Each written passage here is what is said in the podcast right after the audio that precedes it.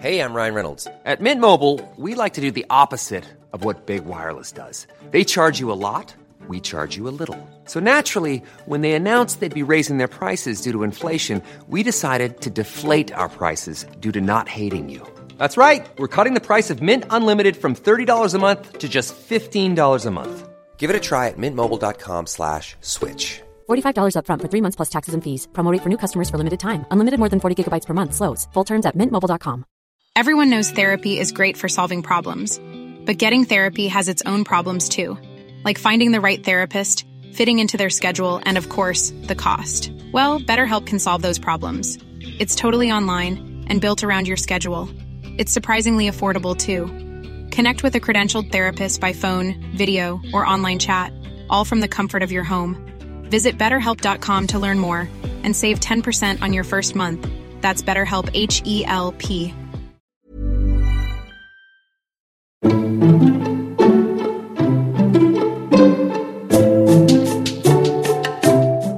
Roger Penrose has cut a unique figure in the world of science for over six decades. A first class mathematician, he's been a font of ideas in theoretical physics too, many of them controversial. Not interested in following convention or in blindly jumping on bandwagons, Penrose is very much an independent thinker, quite content to swim against the tide. He's perhaps most famous among physicists for his brilliant contributions to developing Einstein's theory of gravity and for pioneering our modern understanding of black holes, partly in collaboration with his friend Stephen Hawking, who first learned several critically important mathematical techniques directly from Penrose. My name is Graham Farmelo, and I'm the author of The Universe Speaks in Numbers, which features quite a few experts who've contributed to both mathematics and physics, including Roger Penrose. He's been extremely helpful to me, not only giving me interviews, but also by checking my account of the renaissance of Einstein's theory of gravity in the 1950s and 60s, and of Roger's invention of the mathematical objects he named twistors. He sometimes calls them my babies. Last year, I went along to the sleekly designed Mathematical Institute at the University of Oxford, where Penrose has long been based. Now in his late 80s, he's still a lively, enthusiastic, and urbane man. In the interview you're about to hear, he gives us many insights into his early career and into the path he took to becoming a kind of hybrid mathematician physicist. He also describes how he got involved in modern gravity theory and his relationship with Stephen Hawking, briefly depicted in the entertaining Oscar winning movie A Theory of Everything. As we shall hear, the movie doesn't always get its facts right. First, Penrose talked about his early career, beginning with his entry to university in the early 1950s. Well, I took mathematics at University College London for my undergraduate work, and that meant pure and applied mathematics, because that's what mathematics was in England, mm. not in all countries. And yeah, I concentrated, I think, most on the geometry, to some degree on the algebra. Mm. I, I, got fascinated by Lagrange's equations. I thought they were amazing. Mm-hmm. Um, but I didn't quite take off with regard to physics at that stage, or, or applied mathematics. So what attracted you into cosmology, astrophysics? Well, I would say a couple of things going way back to my father when he, he showed me Saturn through a telescope. Mm. Seeing it's really out there mm. made a huge impression on me. My older brother Oliver mm. had interested me in the, in the physics, and he read to me the Gamow books. Um, oh yes, uh, the, Mr. Tompkins Mr. in Wonderland yeah. and yeah. Mr. Quantum, Tompkins. Quantum and uh, Mr. Tompkins yeah. explores the atom, and they made a big impression on me too. But anyway, that's a small point. It was mainly I went to Cambridge to do my graduate work, mm-hmm. and while I was still an undergraduate, I can't remember whether it was the last year or the penultimate year, mm. I heard a series of lectures on the radio given by Fred Hoyle. Oh. Now, those talks started off with sort of fairly local about the various planets and things, and he got further out. And finally, in that last talk, he talked about the steady state model. Mm-hmm. And in this talk, he talked about, well, these galaxies, you know, move faster and faster away from us. At a certain point, they exceed the speed of light, and then they disappear and you can't see them anymore. Something like that, mm-hmm. you see. Mm-hmm. And I didn't quite believe that, and I drew some pictures with light cones and things like that. Mm-hmm. And I, for some reason, was going up to Cambridge, and I was visiting my brother, Oliver, and we were having lunch in the Kingswood restaurant. And I was saying, well, I've been listening to these talks by Fred Hoyle, and he said this strange thing about the galaxies disappearing off the edge and so on. And so Oliver said to me, he said, well, look, I don't really know about cosmology, but sitting on the table just over there is a good friend of mine, and he knows about, all about cosmology. That was Dennis Sciama. Oh my goodness! So I sat down next to Dennis Sciama, and I explained him my problems about the galaxies. You hadn't met him before. I'd never met him before. No. Grief. Yeah. And uh, I think Dennis was quite impressed by me drawing these light cones and things like that, and the argument that somehow they would fade out rather than just mm. turn off. You see, mm, mm, the impression that Fred had given on the talks that as soon as they exceeded the speed of light, pong, they would be off. You see, mm-hmm. but the fact that they wouldn't, they would fade away and they'd still sort of be in view all the time. Mm-hmm. You just track back how your light cone intersects these things. I had a, a picture of the steady state model, which was pretty well mm-hmm. what it looks- like. And uh, I think it must have impressed Dennis.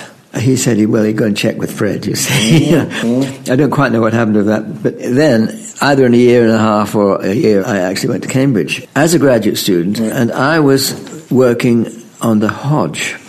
Oh, what the mathematician Hodge? Yes. Ah, right. So because he was supervisor for Michael Atiyah as Atiyah, He was indeed. Yeah. Mm-hmm. And I should tell you, you see, there were four people, graduate students, in, in Hodge's group. Mm. One of them gave up very quickly. Mm-hmm. One of them stuck with it, and he did a decent thesis, and then decided to work in history of science or Mm-hmm. philosophy of science. That was Michael Hoskin. Oh, yes, at Churchill College, Cambridge. Uh-huh. Yes, that's Michael Hoskin. Anyway, no, I haven't seen him for ages. But anyway, then at one point, there was a particular problem I started working on that Hodge had listed. The only, he gave a list of problems, the only one I could more or less understand, I decided I'd look at, you see. And at one point, Hodge was saying he thought perhaps I was a little uncomfortable about what I was doing. Maybe I would like to sit in on the other graduate student there. So I did. I went and sat in on the supervision of the other chap, and I didn't understand a single word of what's going on. It was totally over my head, and I thought, my God, if they're all like this, what am I doing here? Of course, that was Michael Atiyah. Uh, Michael Atiyah was the fourth in the group. oh. I can under- now it's all clear. yes. yes, yes, yes, yes. So, uh, yeah, well, I became good friends with Michael Yes, at that I know, point. yeah, yeah. So, uh, and I learned a lot from him, clearly. But there were a lot of very good people there who I learned things from on- maths, mathematics side. But it was Dennis who really introduced me to all that was going on in physics, not just the steady state cosmology, which he was a great proponent of, mm. but he knew everything that was going on. Mm. And he knew everything in more or less everybody as well. Mm. And apart from, you know, just firing people up, which he mm. did, he was excellent at that.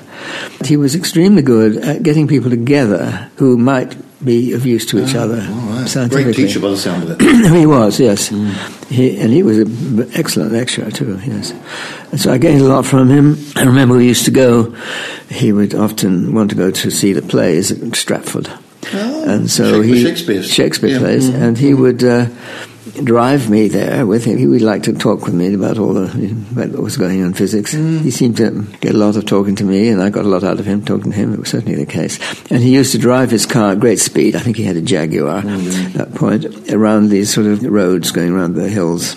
And at great speed, and you get thrown to the side of the car. So, well, that's the action of the fixed stars, he would say. so that was his view of, you know, Mach's principle. So we kept discussing about things. Well, suppose you annihilated the stars one by one, and then the Earth would be our frame, and then you annihilate the Earth, and it's the car, you see. And so I began thinking about this. Well, suppose you got down to two particles, suppose they're two electrons or something. Mm-hmm. How do they know which way they're spinning, and so on? Mm-hmm. So this this was basically the origin of spin networks. You take things down to their really basic levels and see how you could get your rotation frame and how does that make sense in relation to quantum mechanics. Mm-hmm, mm-hmm. So that was that. Mm-hmm, but I got an awful lot out of Dennis. It wasn't just that. Do, do you think he regarded you as a mathematician, or do you think he just saw you as another student, not not a specialist? I think he had a broader understanding of that. Um, I think he realized I had some kind of physical understanding, mm. and um, he, he took me under his wing. Absolutely did, and he was trying to convince me that I should give up my mathematics and to study cosmology instead. I said, well, look, I've, you know, a lot of things I really like and interested in the subject, so I'll just, I'll finish off my thesis. Yeah. it wasn't as simple as just finishing my thesis. The story got more complicated in various ways. But then I eventually got back and went to Cambridge again as a, this time as a fellow. Mm-hmm. And there was a very interesting occasion when Dennis, uh, explaining how he was good at getting people to get together, and he said that there was a talk being given in London by somebody who was going to talk about the Schwarzschild singularity. And this was a talk by David Finkelstein explaining how you use the coordinates that are now referred to as the Eddington-Finkelstein mm. coordinates, and you can get your way through the horizon, and it's not a singularity. Mm. And I remember being very impressed by this. Two strands at this. One thing was that I talked afterwards to David about spin networks. And David also used to comment afterwards that we kind of swapped subjects at that point. Because he went on and did combinatorial physics. Yeah, yeah, yeah. And then I went on to did general relativity, see. Three lecturers especially impressed Penrose when he was a graduate student. First, the mathematical cosmologist Hermann Bondi. Second, the logician S.W.P. Steen and finally the theoretical physicist Paul Dirac. Penrose was especially fascinated by spinors, the mathematical object that appears in Dirac's most famous equation, which describes the way that an electron behaves using relativity and quantum mechanics. Committed though Penrose was to mathematics research, he was, as he put it, soon sucked into the relatively little explored world of Einstein's theory of gravity, otherwise known as the general theory of relativity. It was then undergoing a resurgence, led by the great American theoretician John Wheeler and his associates. I was interested for a long time in general relativity, but my interest in it as something I might work on myself mm. came with the spinors. Mm. And then I wrote this paper for Annals of Physics on spinors. But then you see, that you were asking about black holes. Mm. I think I made various visits to Princeton. I went to Princeton after, I think, just two years of my fellowship because Dennis said, "Well, you must go and work with Wheeler's group because mm, he, mm. his crazy ideas look like yours, more yeah, or less, yeah, in some respects." Quite compliment. yes. yeah, and so I, I, wrote a, a screed which I sent to Wheeler. I'm putting down all sorts of crazy things I was thinking of, and I think Wheeler couldn't make head or tail of it, and he gave it to Charlie Misner to say, "Should we take this chap seriously?" Mm-hmm. And Charlie Misner said, "Yes, take him." right. So I went to Princeton on this NATO fellowship. And I learned a lot of physics there. You see, because general relativity in England at the time was very much a mathematical activity. Yeah. You were finding all sorts of funny solutions, which may or may not have anything to do with the world. Mm-hmm. There were solutions of the Einstein equations, and you could play around with them and so on. But it was still mathematical play. But when in Princeton, it was a real physics community. Mm-hmm. And so I picked up a little bit of that. I wouldn't say how much, but I certainly picked up a bit of that. And uh, Charlie Misner, I got a lot from. I remember first day when I went there, um, Wheeler was introducing the people. Said, "Let me introduce you to to to um, Reggie and Dickie," and I thought, "Well, gosh, that's awfully you know chummy first names for somebody who's a little bit aloof and so on." Mm. And then, of course, I didn't realize Reggie was Tullio Regge, Reggie yeah, yeah. and Dickie was Bob Robert, yeah, Robert Dicke. but you were asking me about the black holes. That came about, I think, mainly because round about it would have been 1962 there was this great thing about the quasars. Maarten Schmidt had discovered the first quasar, mm-hmm. and this was the this thing which was looked like a sort of star mm-hmm. superficially, but with two things which were sort of almost inconsistent. One was it had a huge redshift. When I say huge, I mean big for something that you could see and look like a star. Mm.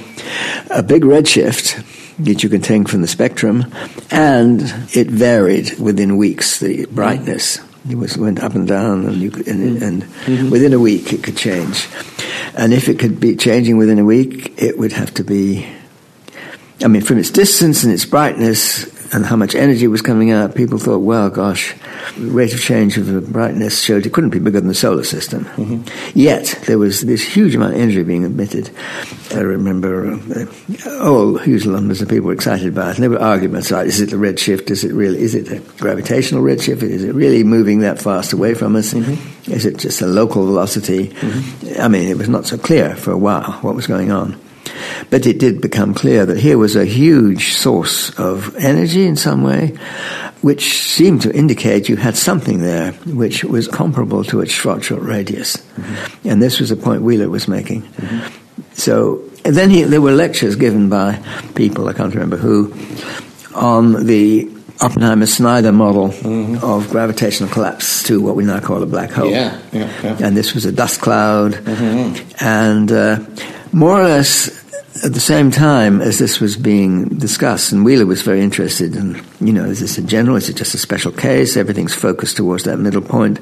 Suppose it was swishing around and not being symmetrical, then stuff might miss each other and then come swirling out again. Mm-hmm. And what about the special dust which doesn't have any pressure? Maybe when it gets too close to itself, it'll push itself away. And mm-hmm. how do you know this is representative at all? It wasn't clear. And it was even less clear because at that time, there had been discussions about a paper by Lifshitz and Khalatnikov, mm-hmm. who appeared to have proved that in the general case, you did not get singularities. Mm-hmm. Now, I had a look at what their, their proof, and I thought, well, I didn't quite see how you're going to prove a thing using that kind of method. That's a sort mm-hmm. of, you know, it's a more general statement. I didn't know. I mean, you could, maybe it's an indication. But I didn't know. Mm. And I began trying to think about it, and I went for walks in the woods and tried to imagine myself inside a black hole, and mm. how could the singularities not sort of bounce back? At Birkbeck College in London, Penrose had a breakthrough after talking with the English mathematical physicist Ivor Robinson, who'd been working with gravity theorists in the United States. I was at Birkbeck College in London. That was where I was teaching. And Ivor Robinson had come to visit from Dallas, Texas, is where he, I mean, he's English very much, from Liverpool, and with a very pronounced uh, English accent, which they all loved in America. Mm-hmm. and he was a very good talker and a very interesting, fascinating fellow. Did some very interesting things in GR too. But anyway, we were talking away, I can't remember what exactly. And then we came to a cross street and the conversation stopped at that point because we had to look out for the traffic everything. Then we got to the other side, and it started again. Ivor telling me all his latest things and all that stuff. And then when Ivor had left, I had this strange feeling of elation. I couldn't think what that was about. So I went back and said, you know, is it what I had for breakfast? That doesn't make sense. No, did he receive a letter of any interest? No, nothing like that. I went through the day. And then I remembered crossing the street I'd had this idea, mm. which I then uncovered at that point, which I think was the idea of a trapped surface. Mm. See, I wanted a criterion which doesn't depend on your collapse being symmetrical anyway, to a sort of topological thing, which, you know, you perturb it a little bit and the condition still holds. Mm. And it holds inside the Schwarzschild horizon. Mm-hmm. And this was this notion of a trapped surface. You have a closed two surface, space-like two surface, and the null normals, those are the null directions which are normal to it. And I realized this was a criterion that would probably enable me to prove what I wanted. So I went back to my office after mm-hmm. Ivor left, and I pretty well sketched out a proof mm-hmm. that this gave a singularity, mm-hmm. that you couldn't avoid it. The argument was a little uncomfortable in one part I think it was in the autumn of 64 when I was talking to Ivor. Don't remember exactly when. Um, I wrote the thing up, sent it to Physrev Letters. It was published in 65. I remember giving a lecture about it at King's College, and I was very proud to see that a great distinguished physicist there, not as the films say, Stephen Hawking, it was um, J.L. Synge. Oh. Mm-hmm. And uh, I gave this talk about the, singularities must be there. And I was a little bit disappointed by the argument because it only showed the singularities in the middle and it didn't give you any feeling for what you could see outside. Right. Um, but anyway, I think Synge was impressed enough. Uh, according to the movie, Stephen was there for this talk, and sparks coming out of his head or whatever it was because he was being. He wasn't there. Uh, he wasn't there. No. oh dear! Oh, yes. But but it's not quite as bad as you might think mm. because Dennis Sciama heard about the lecture and he said, "Well, you must come and give a repeat up at Cambridge." Ah. So I did give one at Cambridge. Yeah. I was in London at Birkbeck at this mm-hmm. time, mm-hmm. but I gave the Cork and King's. And uh, I went up to, to Cambridge in in '65 and Stephen was there, and I talked privately to Stephen and George Ellis ah, yeah. afterwards and explained the details of how you did all this stuff, and mm-hmm. so that Stephen was able to pick up on the general lines of argument right. from that. Because he was um, Dennis's student as well, wasn't he? He was. Right. That's right. Yeah. Yes. Okay. okay. I can't remember quite what George Ellis's role. Maybe it was just at the same college as Stephen. Well, you were one of the examiners of Stephen. oh yeah, PhD, yeah, you? Yeah. That's right. Were you in the movie? There was a, a, gentleman in the movie who was with my name, yes. Right, okay. I've forgotten whether you were. okay. But it was a bit peculiar because the actual viva for, for Stephen's thesis was not like anything would happen in actuality.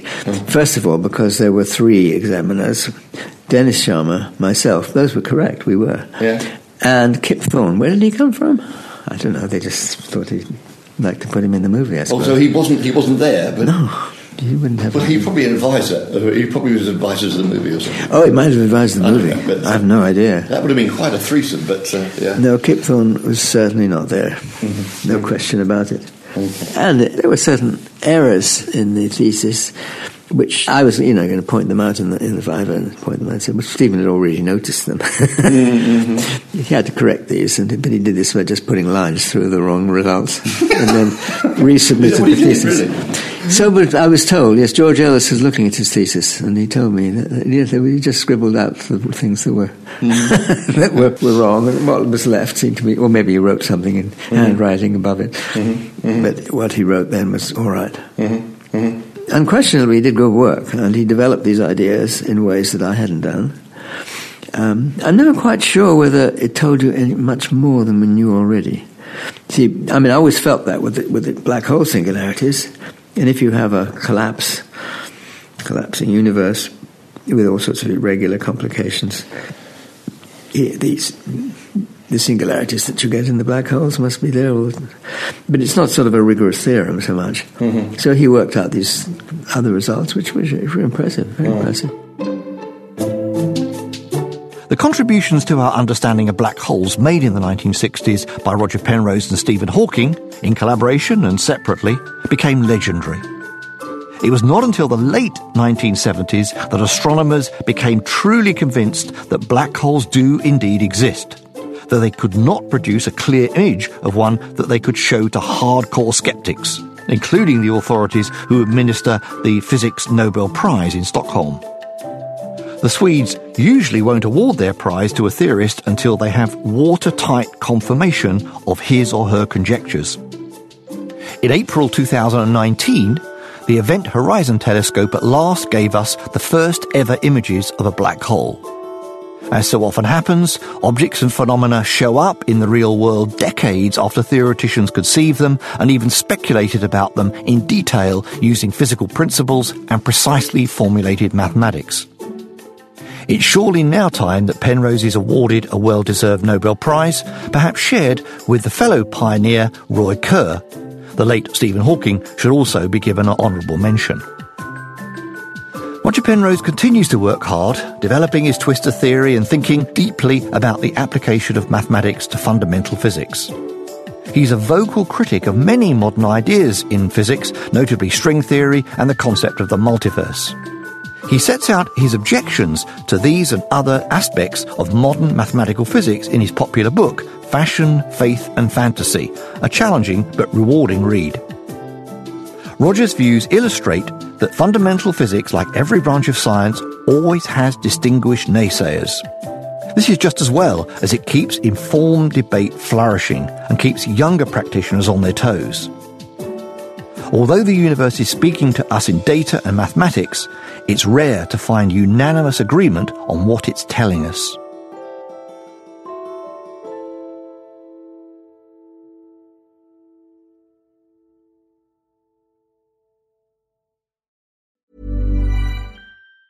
Even on a budget, quality is non-negotiable. That's why Quince is the place to score high-end essentials at 50 to 80% less than similar brands. Get your hands on buttery soft cashmere sweaters from just 60 bucks, Italian leather jackets, and so much more. And the best part about Quince, they exclusively partner with factories committed to safe, ethical, and responsible manufacturing. Elevate your style without the elevated price tag with Quince. Go to quince.com slash upgrade for free shipping and 365-day returns. Hi, I'm Daniel, founder of Pretty Litter. Did you know cats tend to hide symptoms of sickness and pain? I learned this the hard way after losing my cat, Gingy. So I created Pretty Litter, a health monitoring litter that helps detect early signs of illness by changing colors, saving you money and potentially your cat's life. Pretty Litter is veterinarian developed, and it's the easiest way to keep tabs on your fur baby's health right at home. Go to prettylitter.com and use code ACAST for 20% off your first order and a free cat toy. Terms and conditions apply. See site for details.